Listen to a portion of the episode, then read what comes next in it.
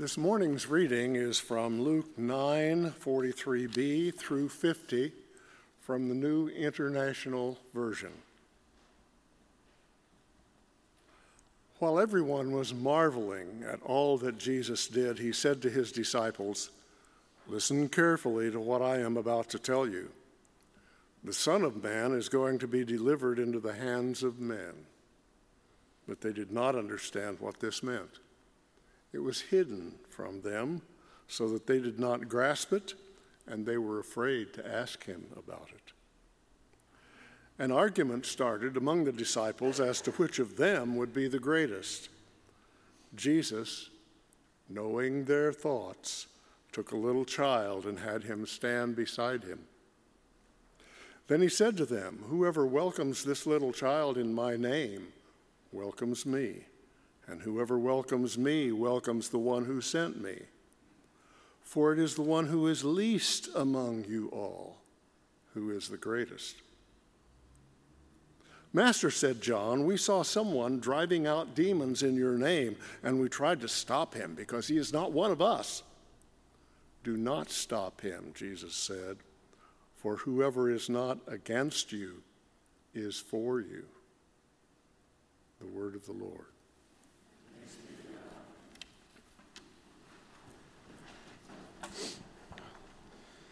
Good morning, everyone. Good to see you this morning.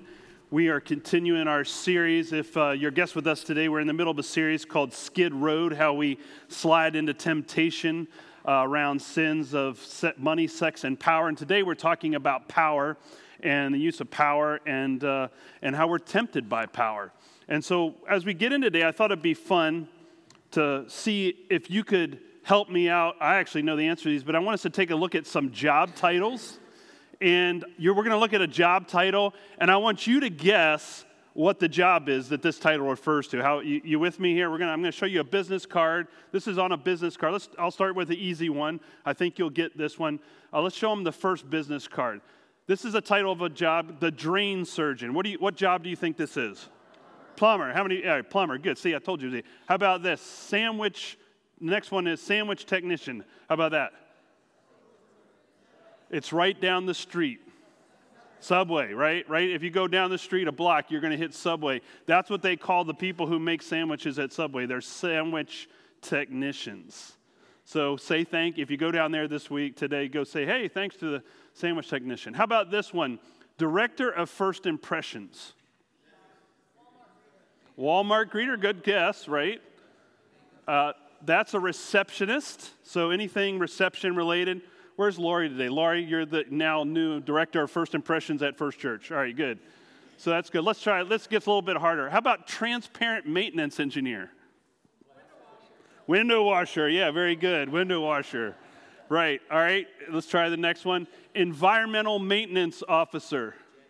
Janitor. Very good. You're good. Man, you this, this, this group is really good over here. Um, all right. Last one. My favorite underwater ceramic technician underwater ceramic technician. Dishwasher. Who said that? You dishwasher, right? That's it. That's my favorite one. Dishwasher. You got it? Everybody with me now? Dishwasher? All right. My question, though, is why do we want to change the titles? Why do we want to make them sound more important? What's going on inside of us that wants to have a better title. Think about it. What does your business card say? and how important is that title to you? Because that's exactly what the disciples are wrestling with, right? I mean, they're wrestling with who's going to get to be the greatest, the GOAT, greatest of all time disciple. Who's going to get to be that person? Now, I want to put this in perspective because in Luke chapter 9, there's a lot happening in Luke chapter 9. We didn't read a lot of it. There's a lot more going on here. Let me remind you some things that happened just in this chapter in the gospel. First of all, demons have been cast out. So Jesus has cast demons. He has used his power to cast out the demonic out of people.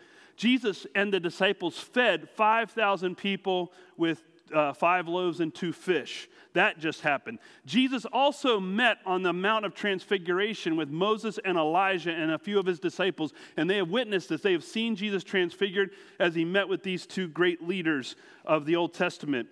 And then also, everybody keeps asking the question all throughout chapter 9 who is Jesus? Is he Elijah? Is he John the Baptist resurrected because John the Baptist was recently beheaded by Herod? Even in chapter 9, we find Herod asking about Jesus and wondering who he is because Herod is probably threatened. Herod, the political leader, the one that was in political power, was threatened by Jesus' ministry.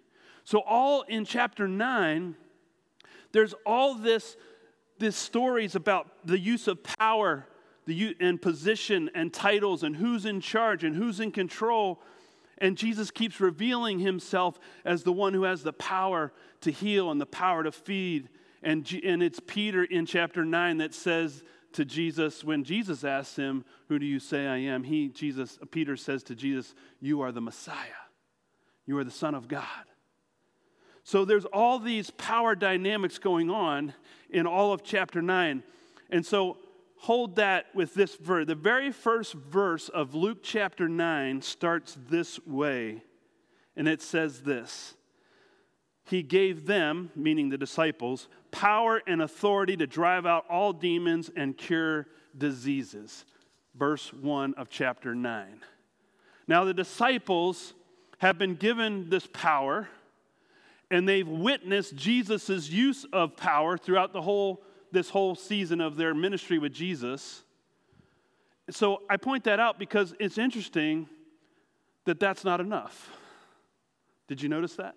Like, how many people here would, would love to have the power to drive out evil and heal people? How, how many people would love that? Right. They've been given that. And they've witnessed everything that Jesus has been doing. And here we find them towards the end of chapter 9. What are they doing? They're arguing about who's the greatest. Like, they're, they're not just, they, it's not enough for them to have this power, to be able to work with Jesus, to see all these miracles. Now they want more. Now they want more power. Now they want to be better than their brother or sister. They want to be higher. They want to be ranked above the others. It's interesting how power goes to your head. It's interesting how power can corrupt the human spirit, the soul. And I think about this, and Jesus sees this in them, and it's interesting because the text says that Jesus sees what? What does Jesus see going on when he recognizes this? Where does he see the problem in the text? If you heard the text, where is it that Jesus sees the problem? It's in their heart, right? Jesus sees this as a heart issue in his disciples. And so I would say that to you and to, to me that power is a heart issue. It's an issue, it's a desire of the heart. Now, the thing about power, at least my, one of the assumptions I see in myself and also in others as I, we talk about this, we tend to make the assumption that power is a temptation for those in power. Does that make sense? Like, we assume that the people that have problems with power are the people that are, have powerful positions. We tend to not see power in ourselves. We tend we tend not to see our own power and our own desire for power within ourselves. We tend to say, see, it's easier for us to see it in other people, particularly those in leadership, to look at them and say, oh, they've got all the power, so they need to, we need to get them straightened out. And I think it's, this is one of those issues where it's a speck in a log. It's easier to see the speck of power in another person's eye and not see the log how we te- are tempted by power in our own eye it's subtle in us, it goes unseen. We don't really talk about it. And we also live in a society that actually teaches us that it's okay. that we live in a society that gives us a title that says you're important, right? And so there's this part of our society we have to acknowledge that actually tempts us when it comes to the issue of the desire for power. Uh, William Barclay, in his commentary, points out three places within our own spirit, within our human nature, where we're tempted by power. He says the first one is a desire for, for prestige. Do you ever have that desire? Now, you typically probably don't perceive it in yourself, but let me ask it this way Have you ever been jealous when someone else has a good idea and they get credit for it? Have you ever felt that way? Have you ever felt jealous of someone else who did something really good at work or in life, and then you're jealous because they got all the credit because they came up with this great idea? Right? That, that's, that's, that's that desire. Or how about when you don't get credit for something that you did? or you think you deserve more credit than you got? All that's a part of that desire to be honored, right? To be honored, to have prestige. See, prestige is about how other people perceive us and to be honoring us based on that perception. So we want to create this perception to other people that they'll honor us. That's prestige. That's why we want to feel prestige and we want to be have prestige. Or I know, I'll, I'll be honest with you, I got my, um, I got my doctoral degree. Maybe I've told you this before. I got my doctorate and I got it, and my dad was there at, at graduation. And I looked at him, I said, uh, You know, now, Dad, you have to call me Dr. Poole. And my dad said to me, Well, how about I call you Doctor, I change your diapers? How about that? right back. Humbling moment, right? Just a great reminder. Parents are great at just bringing it right back to, to the basics, right? But he, what is that, right? That's that desire to have this title, right? And I will tell you in my own uh, walks in life, if I'm honest with you, there are times I'll be in a room and uh, I'll hear people, other people being referred to as doctor, and they'll just call me Matt. And I'll, I'll be like, wait, what, what? you know, there's this great temptation in me to go, wait a second. I'm a doctor too, right? What, what's that about? And I, oftentimes don't say anything because I tell people all the time, just call me Matt. Well, do I really mean that? Right? just call me Matt, by the way. It helps me, it humbles me. It keeps me away from the temptation. I don't, so don't just call me Matt. Let's keep it at that. Just don't call me late for dinner. All right. But those are the things. Isn't that, isn't that, do you all wrestle with that too? Or is it just me? Or how about this? A desire for place. Like, where's your place? Whenever you get to a place in your career or your job, do you ever look to step down from that place? Or are you always looking, what's the next place I can go to? How can I get higher in that place? How can I get a place or position that is higher than the one I'm in now? Right? That's the temptation of power. Very rarely do we ever step down to another place or a place that we've been or go back to another place where maybe we were actually healthy and happy and spiritually whole. But basically, think about that. Do we look at place? Or, you know, I, I know that some, you know, have you ever walked into like a, a nice dinner or a banquet and they assign tables, you know, to people at these nice dinners? Have you ever been to one of those? Do you ever walk in the room and go to your table and go, Well, why am I at this table? Why are all those people up at that table? Have you ever done that? That's the temptation of power. That's the temptation of place. Why am I not more important? Why am I not the greatest? That's that question the disciples were wrestling with. And when you walk into a room and you see people in different places, or even in society or in the world, do you treat people differently based on their place in society? Now, I'm not saying, do you, are we mean to people? Because I think most of us would say, I, am nice to everybody, right? Let me ask it this way Have you ever found yourself being nicer to some people that are, in your eyes, more important? And maybe you're nicer to them and give them more attention than you do another person who's in the room or in the, in the world based on their position or their place. Like, for example, well, I can't, that's not a good example. Um, I won't, yeah, let me put it, I'm just going to leave that. Because I can't really use a good example. Um, so basically, the question is do you treat diff- people differently because of their place? One of the things I learned early on, even as a kid, and um, I, I, used to go to school with my dad in the summertime. And he was a teacher, and he taught the International Baccalaureate program at his high school, and, which is a prestigious program, so to speak, academically. But I would walk through the halls of the school in the summer with my dad as a kid, as he was preparing for the next year um, because that was childcare back then. You know, you know, there was no childcare. That, that was childcare. You took your son to work, and he worked alongside of you. And so we walked through the halls. So I would go meet the principal of the school. And I, and I would watch how my dad would react and have, his, have a relationship with the principal of that school. But then I also watch how my dad reacted and related to the custodian and the physical education teacher and everybody else in the school. And one thing I saw my dad do was he treated everybody the same.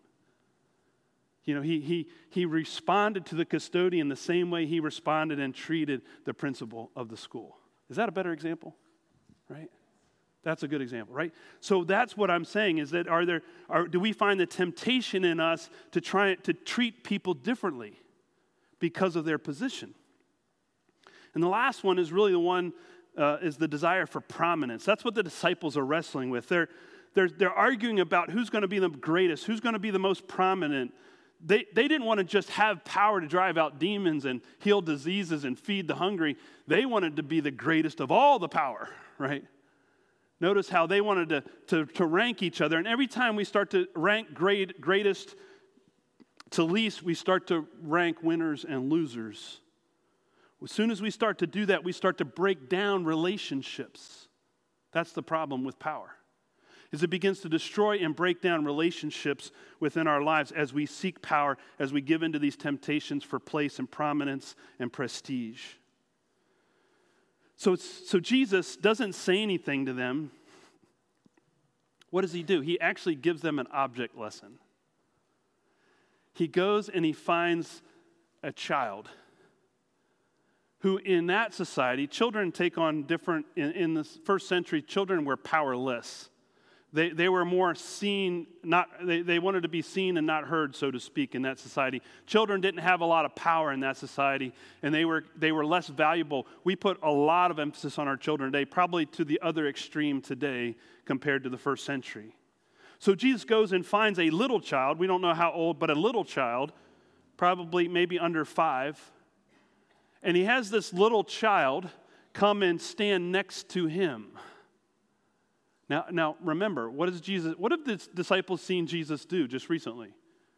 Drive out demons, feed 5,000 people, Mount of Transfiguration, right? Being all Jesus transfigured on the mountain. So they're looking at Jesus, and Jesus finds the most powerless person he can find among them, and he said, and he stands beside the child. This is an object lesson. Jesus hasn't said anything yet. he just shows them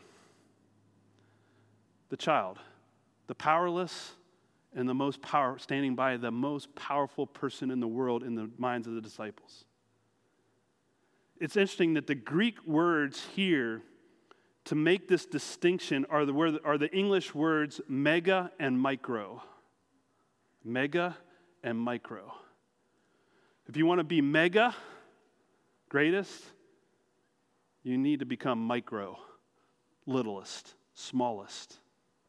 So he takes these two words, mega and micro, and he illustrates it between him and this little child. And he says to them, Whoever welcomes this micro little child in my name welcomes me, and whoever welcomes me welcomes the one who sent me.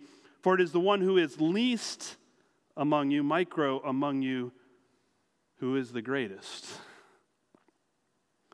Now, according to Jesus, Jenny is the greatest person in our church. Now, don't let it go to your head. because she serves who? The least. The least. The littlest because that's who she serves, that's who she works with, and that her service to them actually makes her the greatest in God's eyes. Think about that. Have you noticed how, even in the church, what do we call the biggest churches? Mega. What's that about? What's driving that mega church? Now, I'm not saying all mega churches are bad or seduced by power, but I think there's a temptation within this desire to become a mega church that is about prominence and place and importance and great, greatness rather than least. So I think actually the church is called not to be mega, but to be multiplying discipleship and conversions and people. I think the church is actually supposed to be a place of multiplication and kingdom building. And that is what and that God ultimately makes any church grow. It's up to God to make things grow, not me or you. But Jesus says if you want to be the greatest, you have to become and work with and seek out the least among you. If you want to be mega, got to go micro. it's not that other way around. I came across this quote that I think really reveals the dark side of power in Richard Foster's book, The Challenge of the Disciplined Life. He says this He says, When you add pride to this, he says, pride makes us think that we're right and power gives us the ability to cram our vision of rightness down everyone else's throat. The marriage between pride and power carries us to the brink of the demonic. In this series, we've been talking about how Skid Road, these temptations lead us to these dark places, lead us to death, lead us to destruction. And the dark use of power and the temptations of power lead us to the darkest places of, in the depths where relationships are undermined and relationships are destroyed and relationships are disrupted because we're all seeking to be the greatest. And there's the seduction there that, G, that Richard Foster says brings us to the demonic. Strong words. So, power has a dark side. But also, according to Foster, power has a light side. And how we use power can actually bring together relationships, and how we use power can actually heal relationships, and how we use power can actually restore relationships instead of break them apart. It can be used to cast out evil, it can be used to heal, and that's what Jesus has given us power to do in the church and in the world, right? But we all have to wrestle with this light side of power, this dark side of power. I'll tell you, I wrestled with it a few weeks ago. And um, I've been saying to our staff uh, on occasion, I'll say, you know, if you see some trash in the parking lot, pick it up. You know, let's, let's care about our church. Let's care about our grounds. Let's care about what our church looks like. And so we're constantly going up behind people, cleaning up after people, and, and just saying, hey, you know, we want, our, we want to be, we want to honor and be good stewards of what God has given us. So I'm, I've been saying this, and I've done my share of doing stuff, uh, picking up stuff in around the church and cleaning up stuff. It's, I don't just leave it up to the, to the other, work, other people, the other staff. But one morning, and I don't even know if I should say this in church, but I, I open up, I pull into my spot and that's it's actually multiple, couple times have happened, different things. But I pull into my parking spot and open up my door, and as I'm getting out of my car, there, there's a pile of something in the space next to me toilet paper and a pile. Yeah, you got it, right? And, and I'm like, oh, I'm, I don't want to step in that. And I kind of look at it and I go, is that really what I think it is? So, you know, immediately I'm thinking, you know, is that a homeless person? Is that a drunk college student? You know, what, what's going on, right? But what have I been saying to the staff? what, what did I tell? What did I say? If you see something, pick it up. I go into the office, and I'm not, I'm just being honest with you. I sat at my desk for an hour thinking about this. I mean, I'm honest, you know, let me just confess. And you know, here's what here's what go, here's what went on inside of Pat, Matt, Pat's Matt's mind. I'm the pastor of this church. I shouldn't have to clean up poop in the parking lot. I'm the lead pastor of First Free. This is not my job. This is somebody else's job. This is not my position. This is not in my job description. Are you with me? I remember sitting in my office for an hour wrestling with whether I should go back out and clean this up, right? And what all the reasons I'm not, notice the reasons I'm not cleaning it up are about who? Me. Power, position, prestige, prominence. It was all about my position. But then I had another thought. And I thought to myself, and I began to think not of myself, but I began to think about what if somebody else comes across that? What if somebody else gets out of their car and steps in that? I don't want First Church to be known by somebody, hey, that's the church where I stepped out and stepped in. They will remember this church forever. right? But also, I didn't want somebody else to have to deal with it. I didn't want somebody else to have to step in it.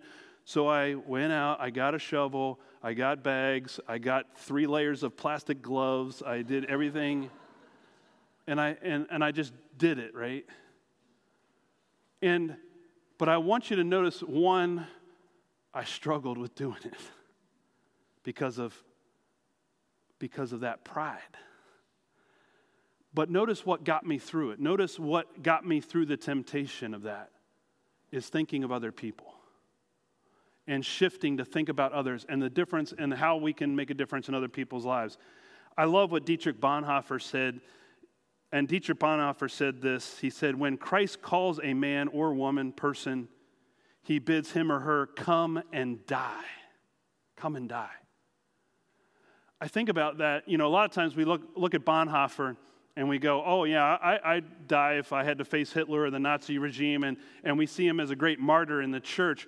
But I think that what he says is still true for us today because sometimes this dying is not some major martyrdom. This dying is a little death, little death, what I would call little deaths. That every day there are little deaths that we have to die to ourselves. like what I hopefully illustrated, that I had to die to self, right? I had to die to myself, and it was a daily little death that I had to have happen that I needed to crucify so that I could overcome power and pride in my own life. And I think that's what Bonhoeffer encourages us to do is we got to die these little deaths every day because those are the little deaths that will restore relationship, that will bring about goodness in our relationships with each other. So, how do you move from the dark side to the light side? And I wanted to illustrate that. I wanted to give you an object lesson this morning. So, I don't know if you saw this up here, but I brought my soul box today. And I, am not, that doesn't mean I'm going to sing anything that's soulful. But I thought about, you know, when the soul is in power, think about this way. When your soul is in control, when your soul is in power, it starts to look at things differently in life. For example, if the soul, when the soul has a, has a look, looks at time, it sees time as a gift. It sees life as a gift. And the soul wants to look at time and use time wisely and use time to bring healing and restoration to relationships, wants to honor God with time and use time to benefit others and to make a difference in the world. And so the way we look at time is also to care for God, care for others, care for ourselves, care for God. So the soul looks at time and sees it as a gift. The other thing that the soul does is it, uh, it looks at things like, did I tell you I got a doctorate degree, by the way? Um, but I, I, I went and got a doctorate. The soul, when the soul has a hold of my doctorate degree, it's because I want to learn, because I want to grow. And so I got a doctorate because I want to learn more, I wanted to grow more, I wanted to find better ways to serve. And so I, I took that as a learning, and the soul wants to learn. And the other thing is the soul takes the, the business card and it says, I'm in a, this position because I'm here to serve people. And I'm in this position because God placed me in this position, not because of anything else. I want you to think about this uh, this way. The soul looks at it this way. If you ever see a turtle on a fence post, you know it didn't get there by itself. Right? I think that's the way to look the soul looks at positions. You and I are in the position we're in because of God. Bottom line, because of God and other people in our lives. You and I could have been born anywhere else in the world, but we were born here in these families with these opportunities. And we are, the soul says, we're here to use our position and our, our, our positions to bless others and to be a blessing. Then the soul takes money, looks at money. And the soul holds on to money lightly. And the soul says, How can I use this to benefit provide for my family, provide for my needs, but also how do I benefit other people with it? How do I be generous with it? So the soul wants to be generous and wants to be a good steward of what God has given the soul. And then also the soul, you like my artwork? The soul looks at other people as gifts, as relational gifts. and wants to honor them and wants to value them and, and see their worth and encourage them and restore them and restore relationships. So that's what the soul does. The soul, when the soul is in power, good things can happen with all these things. The, the, the issue is, and that's what Jesus is pointing out to the disciples, is that what happens to us is that we don't let the soul take power. We, we move all these things into something, another box called the ego. So when the ego gets a hold of time, what does it do? It says, I deserve this. I'm going to use time for my benefit to meet, to do what I want to do, to meet my agenda. And, and what is the, and what does the do with degrees? It says, I'm important. Ooh, call me doctor. And then it takes money and says, How can I use this to, to please myself? Because I, I'm worth it. The ego says, I'm worth it. I deserve it. And then it takes titles and it uses that position not to serve others, but it uses that position to serve the self and to say, How can I get better? How can, how can this position get me higher? And then it looks at other people, and the ego looks at other people and says, How can I use other people as a means to an end? It looks at people as utilitarian, and it begins to put them in the issue and uses them to serve the ego. Have you ever, where, what box are you living out of today? Where are these things in our lives today? What box do you live out of? And who's in power, your soul or your ego? who's in power? Can I add one more thing? I would suggest that if you want to move these things out of the ego box, that you actually are going to need to surrender them. Because Jesus said, whoever wants to find their life needs to lose it. And anyone who does not deny themselves, take up their cross, and follow me cannot be my disciple. Jesus said, if you really want to find your life, lose it. Let go of it. Surrender it. Surrender it to God. That's the only way to get it back in the soul is to give all those things back to God and surrender them to the Lord of the universe who wants to heal your soul and restore all of us to relationship. Let's pray together.